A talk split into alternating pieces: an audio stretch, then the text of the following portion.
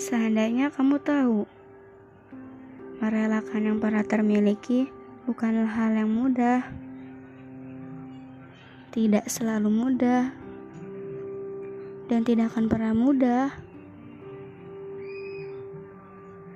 Bahkan, aku tidak tahu lagi kata apa yang pantas dikatakan untuk mengungkapkan perasaan ini. Kemarahan mungkin bisa menemui kata maaf tapi kecewa tak mampu menemui kata sembuh. Mengertilah, kamu berhak bahagia tanpa dia sekalipun. Kamu harus tahu, tujuan utamaku sekarang adalah bahagia. Terlalu banyak luka di hati, sampai tak ada ruang lagi untuk terluka.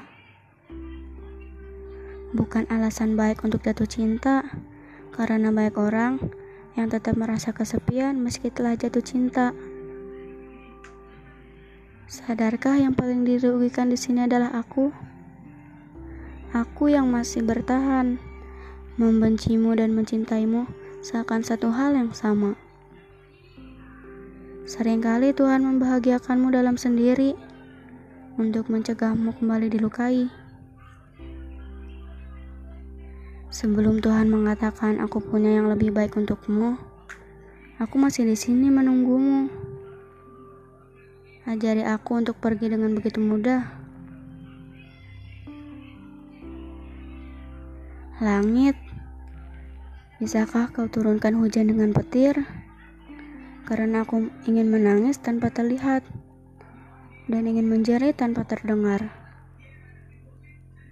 Sebelum sedingin laut lepas, Kau pernah sehangat napas.